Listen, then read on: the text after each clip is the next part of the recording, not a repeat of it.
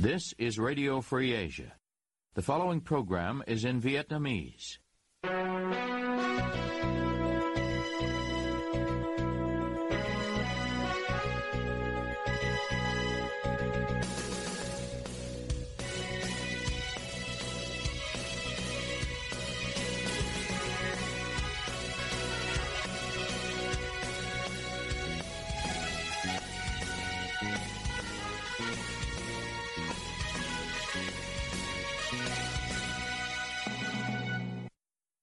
Đây là Đài Á Châu Tự Do, phát đi từ thủ đô Washington, D.C., Hoa Kỳ. Toàn ban cùng Nguyên Lam xin kính chào quý thính giả.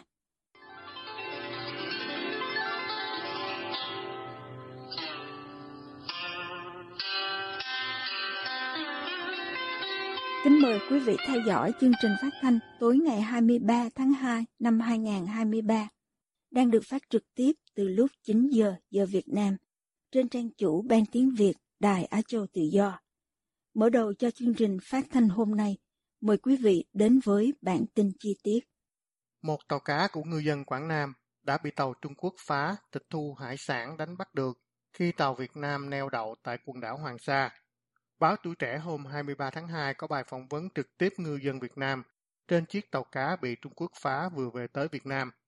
Theo tường thuật của ngư dân Huỳnh Văn Khôi, chủ tàu cá QNA 91829, tàu của ông đi đánh bắt ở khu vực gần quần đảo Hoàng Sa thuộc chủ quyền Việt Nam từ ngày 6 tháng 12 năm 2022. Đến ngày 19 tháng 2 thì gặp gió lớn, nên tàu của ông tìm cách neo trú ở một rạn đá thuộc quần đảo Hoàng Sa. Tuy nhiên, khi tàu của ông Khôi đang trên đường vào nơi trú, thì một tàu lớn của Trung Quốc mang số hiệu 4301 tìm cách tiếp cận tàu cá của ông. Nhóm người trên tàu Trung Quốc thả xuồng nhỏ rồi cầm gậy sắt, mặc sắc phục, loa, nhảy lên tàu cá của ông. Ông Khôi cho biết những người Trung Quốc mặc sắc phục như của kiểm ngư Trung Quốc.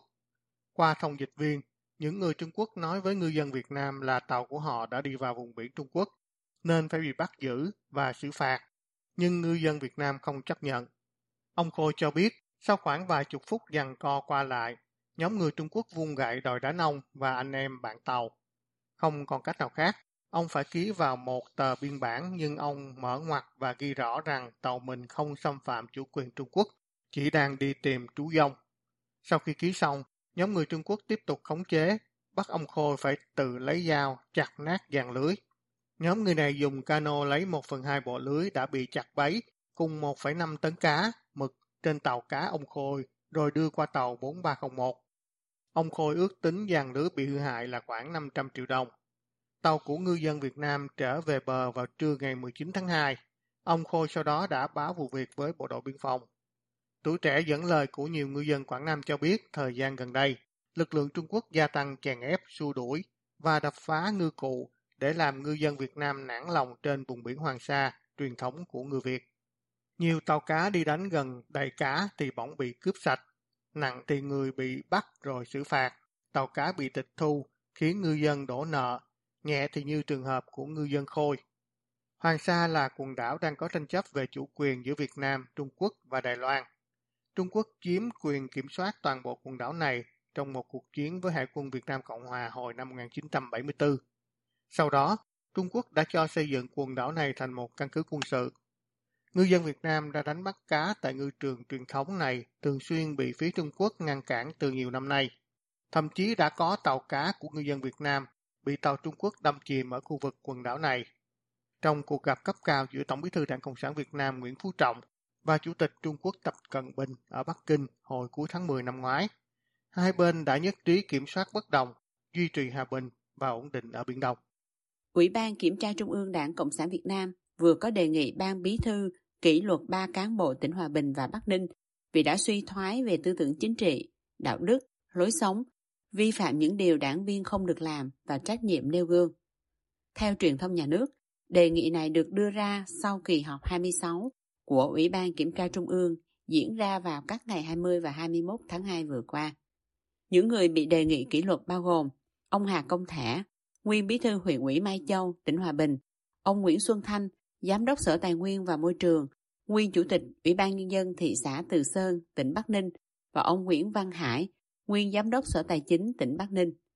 Ủy ban Kiểm tra Trung ương kết luận những người này vi phạm quy định của đảng, pháp luật của nhà nước trong quản lý, sử dụng đất đai, thực hiện chức trách, nhiệm vụ được giao, gây hậu quả rất nghiêm trọng, dư luận bức xúc trong xã hội, ảnh hưởng xấu đến uy tín của tổ chức đảng và chính quyền địa phương. Ủy ban Kiểm tra Trung ương đồng thời kết luận Ban Thường vụ tỉnh ủy Vĩnh Phúc đã vi phạm quy chế làm việc, thiếu trách nhiệm, buông lỏng lãnh đạo, chỉ đạo, thiếu kiên quyết xử lý để một số tổ chức cá nhân có vi phạm, khuyết điểm trong công tác quản lý quy hoạch, kế hoạch sử dụng đất, quy hoạch, kế hoạch phát triển đô thị và thực hiện một số dự án.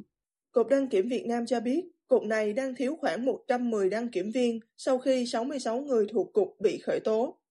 Truyền thông nhà nước hôm 23 tháng 2 cho biết, các đơn vị đăng kiểm thuộc Cục Đăng kiểm Việt Nam có 13 trung tâm với 53 dây chuyền kiểm định. Theo đó, số lượng đăng kiểm viên cần có là 212 người, trong đó cần khoảng 60 đăng kiểm viên bậc cao. Ngoài ra, phòng kiểm định xe cơ giới là phòng tham mưu, quản lý của Cục Đăng kiểm Việt Nam cần 30 đăng kiểm viên, trong đó có 25 đăng kiểm viên bậc cao. Hiện nay, toàn bộ hệ thống này đang có 198 đăng kiểm viên, trong đó có 103 đăng kiểm viên bậc cao.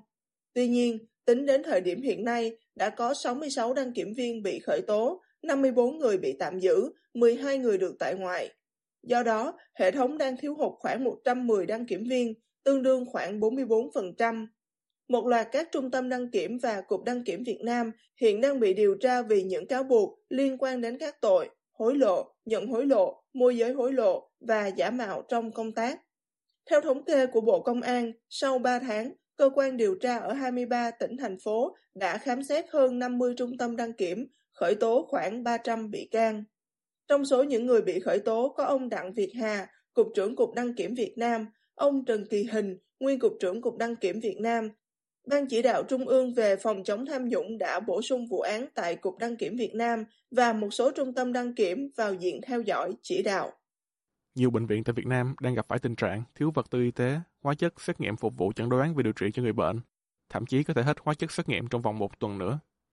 Đó là thông tin được giáo sư tiến sĩ Trần Bình Giang, Giám đốc Bệnh viện Hữu nghị Việt Đức, Hà Nội, cho biết tại tòa đàm Ngành y vượt khó do Cổng Thông tin Điện tử Chính phủ tổ chức ngày 23 tháng 2 và được truyền thông nhà nước tường thuật lại. Bác sĩ Trần Bình Giang cho biết Bệnh viện Việt Đức ở Hà Nội cũng đang đối mặt với nguy cơ này. Sau dịch, bệnh viện đã khám chữa bệnh, phẫu thuật, điều trị hơn 79.000 ca. Số bệnh nhân thường xuyên đến bệnh viện phải chờ đợi điều trị rất nhiều, trong khi những khó khăn, vướng mắc về cơ chế, chính sách để bệnh viện có thể mua được hóa chất xét nghiệm, trang thiết bị, vật tư y tế vẫn còn nhiều vướng mắc. Các bệnh viện lớn khác ở Hà Nội và thành phố Hồ Chí Minh như Bạch Mai, Ca, Chợ Rẫy hiện cũng đang gặp khó khăn tương tự. Theo thông tin tại buổi tọa đàm, hiện vật tư y tế, hóa chất xét nghiệm ở các bệnh viện lớn trên toàn quốc gần như đã hết. Giáo sư tiến sĩ Đào Xuân Cơ, giám đốc bệnh viện Bạch Mai ở Hà Nội, nói tại tọa đàm rằng, ngoài khó khăn về vật tư y tế, bệnh viện này còn gặp khó khăn về tài chính và không có tiền để trả lương mới cho các cán bộ nhân viên. Theo truyền thông nhà nước, một trong những nguyên nhân của tình trạng thiếu hóa chất xét nghiệm được đưa ra tại tòa đàm là những hóa chất xét nghiệm được sử dụng trên các hệ thống máy do các công ty cung cấp hóa chất đặt tại bệnh viện thực hiện. Tuy nhiên, từ năm 2022 đến nay, có công văn quy định việc sử dụng máy mượn, máy đặt như vậy không có trong quy định của văn bản quy phạm pháp luật nào và đề nghị dừng. Sau đó, chính phủ có nghị quyết 144 để tháo gỡ khó khăn này, nhưng nghị quyết 144 chỉ có giá trị cho những hợp đồng đặt mua máy hóa chất và đặt máy trước ngày 5 tháng 11 năm 2022. Tình trạng bệnh viện thiếu thuốc, vật tư y tế tại Việt Nam đã xảy ra từ giữa năm ngoái sau khi một loạt các lãnh đạo thuộc Bộ Y tế và các bệnh viện lớn bị khởi tố với các tội liên quan đến sai phạm trong quản lý đấu thầu. Thủ tướng Việt Nam Phạm Minh Chính khi đó đã nhận định là có tình trạng nhiều cán bộ sợ không dám chịu trách nhiệm. 13 lãnh đạo tại tỉnh Đồng Nai đã bị khởi tố liên quan đến sai phạm trong bồi thường, hỗ trợ giải phóng mặt bằng tại dự án dân cư thương mại Phước Thái. Cơ quan Cảnh sát điều tra Công an tỉnh Đồng Nai vừa có kết luận điều tra như trên, đồng thời nêu rõ, ngoài 13 cán bộ bị khởi tố, nhiều cán bộ khác tại tỉnh này cũng bị đề nghị truy tố. Tờ pháp luật thành phố Hồ Chí Minh loan tin trên trong ngày 23 tháng 2. Trong số 13 cán bộ bị khởi tố, có các ông Lê Viết Hưng, nguyên giám đốc Sở Tài nguyên và Môi trường tỉnh, Nguyễn Tấn Long, nguyên phó chủ tịch Ủy ban Nhân dân thành phố Biên Hòa, Nguyễn Tấn Tài, nguyên giám đốc Trung tâm Phát triển Quỹ đất tỉnh, chi nhánh thành phố Biên Hòa, Nguyễn Tấn Vinh, nguyên trưởng phòng Tài nguyên và Môi trường thành phố Biên Hòa, Hồ Bá Minh, nguyên trưởng phòng Tài nguyên và Môi trường Biên Hòa, Võ Cao Cường, Chủ tịch Ủy ban Nhân dân xã Tam Phước. Theo kết luận điều tra, khu đất gần 9 hecta tại phường Tam Phước, thành phố Biên Hòa là đất công, thuộc quy hoạch cụm công nghiệp. Trước năm 2015, khu đất này được nhà nước giao cho một công ty may và xây dựng quản lý. Năm 2015, Trương Quốc Tuấn, Giám đốc công ty cổ phần đầu tư và kinh doanh nhà Phước Thái, xin Ủy ban Nhân dân tỉnh Đồng Nai điều chỉnh quy hoạch khu đất trên sang khu dân cư thương mại. Đồng thời, ông Tuấn ký hợp đồng chuyển nhượng khu đất trên với số tiền hơn 35 tỷ đồng. Sau đó, ông Tuấn móc nối với các lãnh đạo tỉnh Đồng Nai, biến khu đất trên thành đất tư. Vào năm 2017, ông Nguyễn Tấn Long đã chính thức ký kế hoạch thu hồi 9 hecta đất trên để giao cho ông Tuấn thực hiện khu dân cư thương mại Phước Thái. Sau đó ông Tuấn phân chia hơn 453 nền đất và xây nhà bán cho người dân, cùng lúc xây một trung tâm thương mại rộng khoảng 10.000 m2. Theo kết luận của Công an Đồng Nai, các lãnh đạo tỉnh, thành phố tham gia trong vụ án này đã có hành vi lập khống tài liệu, biến đất công thành tư, gây thiệt hại cho ngân sách nhà nước gần 79 tỷ đồng. Mặc dù số tiền thiệt hại đã được thu hồi và khắc phục, nhưng cơ quan điều tra xác nhận hành vi của các bị can thuộc trường hợp đặc biệt nghiêm trọng.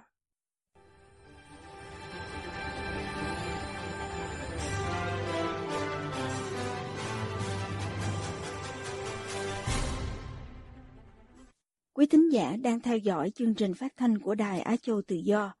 Ngoài các trang Facebook và YouTube, quý vị cũng có thể đón nghe các chương trình phát thanh của đài qua vệ tinh Intelsat 17 băng C ở 66 độ Đông và vệ tinh 19 băng C ở 166 độ Đông.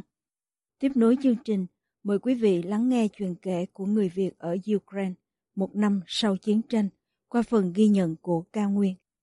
Gần một năm sau ngày Nga mở cuộc tấn công Ukraine, người Việt ở Ukraine hiện đang sinh sống tản mát khắp nơi. Phần đông là các nước châu Âu láng giềng như Đức, Ba Lan, Cộng hòa Séc, anh, Pháp. Cũng có người chọn ở lại cùng chiến đấu với người dân Ukraine. Họ chia sẻ với RFA về cuộc sống của mình hiện nay, cũng như lý do vì sao không chọn quay về Việt Nam. Chị Vũ Hải Yến, định cư ở Ukraine gần 20 năm đến khi chiến sự nổ ra vào ngày 24 tháng 2 năm 2022. Lúc đó, cả gia đình chị dắt díu nhau chạy nạn mà không kịp mang theo mảnh giấy tờ tùy thân nào. Tuy vậy, nhờ sự hỗ trợ của người dân địa phương, gia đình chị Yến cuối cùng cũng đến được nước Đức. Sau một năm xin tị nạn ở Đức, hiện cuộc sống gia đình của chị đã tạm ổn định. Cả nhà được cấp thẻ định cư 2 năm, các con được đi học, còn người lớn được cấp phép đi làm. Nhà nước Đức hỗ trợ và giúp đỡ người Ukraine và người Ukraine gốc Việt rất nhiều. Họ giúp đỡ nhà ở, tiền điện nước, tiền ăn hàng tháng, họ đóng tiền cho mình đi học tiếng Đức và giúp đỡ đóng tiền cho trẻ em đi học mẫu giáo. Nhờ đó, cuộc sống cũng không đến nỗi quá chật vật. Tôi chỉ mất thêm một ít tiền ăn cho con hàng tháng khoảng 1% thôi, còn hầu như là 99% là họ giúp đỡ. Tiền bảo hiểm y tế, hưu trí họ cũng trả cho mình. Nói chung là có bệnh tật gì đi khám bệnh thì có bảo hiểm trả, mình không mất chi phí gì hết. Tất nhiên, để làm quen với một môi trường mới, công việc mới, không thể tránh khỏi nhiều khó khăn, trở ngại. Chị Yến kể, thách thức lớn nhất của những người Ukraine gốc Việt tạm lánh nạn chiến tranh là ngôn ngữ, cho nên họ thường có xu hướng làm việc cho những người chủ là người gốc Việt. Nếu gặp được chủ người Việt tốt, có lòng trắc ẩn, thương người là cả một sự may mắn. Còn nếu không may rơi vào những chủ sống không có tình người thì rất là khổ. Họ chèn ép tiền lương, bóc lột sức lao động của mình, nói một đằng làm một nẻo. Thật sự thì tôi vẫn cảm thấy không ở đâu bằng nhà mình. Với chị Yến, điều chị mong muốn nhất là Ukraine sẽ chiến thắng, chiến tranh sẽ kết thúc để gia đình chị có thể trở về ngôi nhà của mình. Do đó, chị cùng với cộng đồng người Việt tị nạn đã cố gắng làm việc, gửi tiền về hỗ trợ cho quân đội Ukraine. Ông Đông yêu cầu được đổi tên vì lý do an toàn, cho biết hiện vẫn đang bám trụ tại Ukraine, chia sẻ với RFA rằng ông coi Ukraine như là tổ quốc, là nhà, là nơi để quay về. Do đó, thay vì rời đi như số đông, ông chọn ở lại, tiếp tục làm việc và giúp đỡ quân đội Ukraine chống giặc.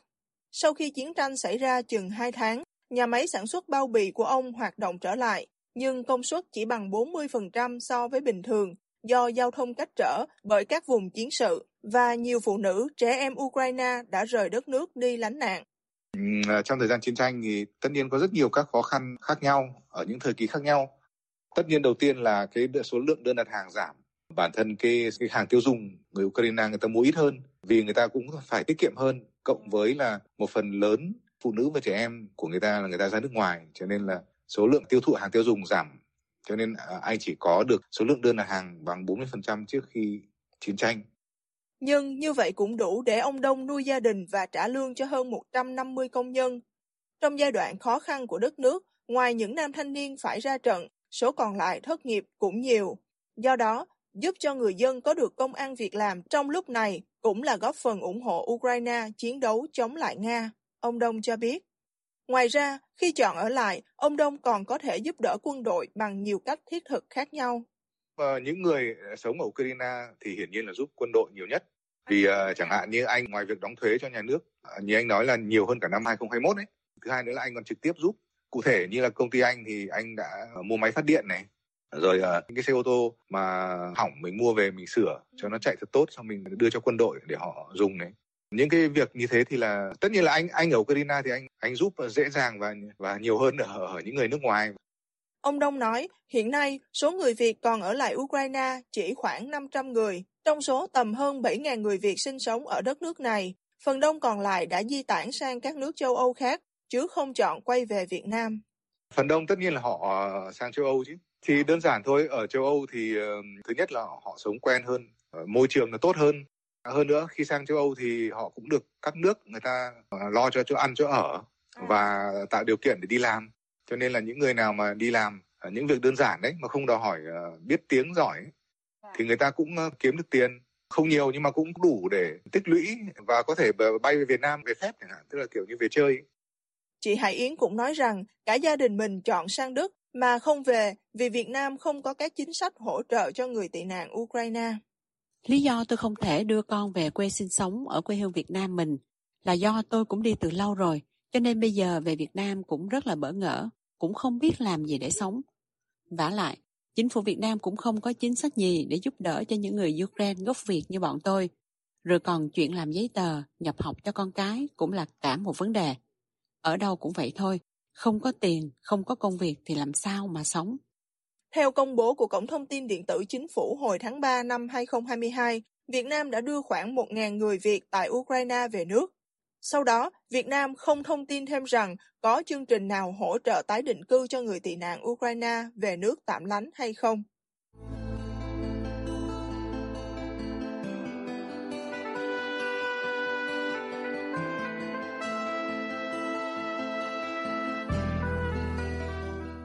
Quý thính giả vừa theo dõi chương trình phát thanh tối ngày 23 tháng 2 năm 2023 của Ban Việt ngữ Đài Á Châu Tự Do.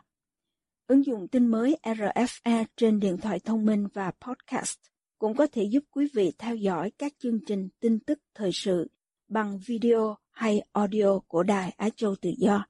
Quý vị quan tâm đến chương trình, xin gửi email về địa chỉ vietweb rfa.org Toàn ban cùng Nguyên Lam cảm ơn quý vị đã đến với chương trình và hẹn gặp lại quý vị vào chương trình ngày mai. You have been listening to Radio Free Asia.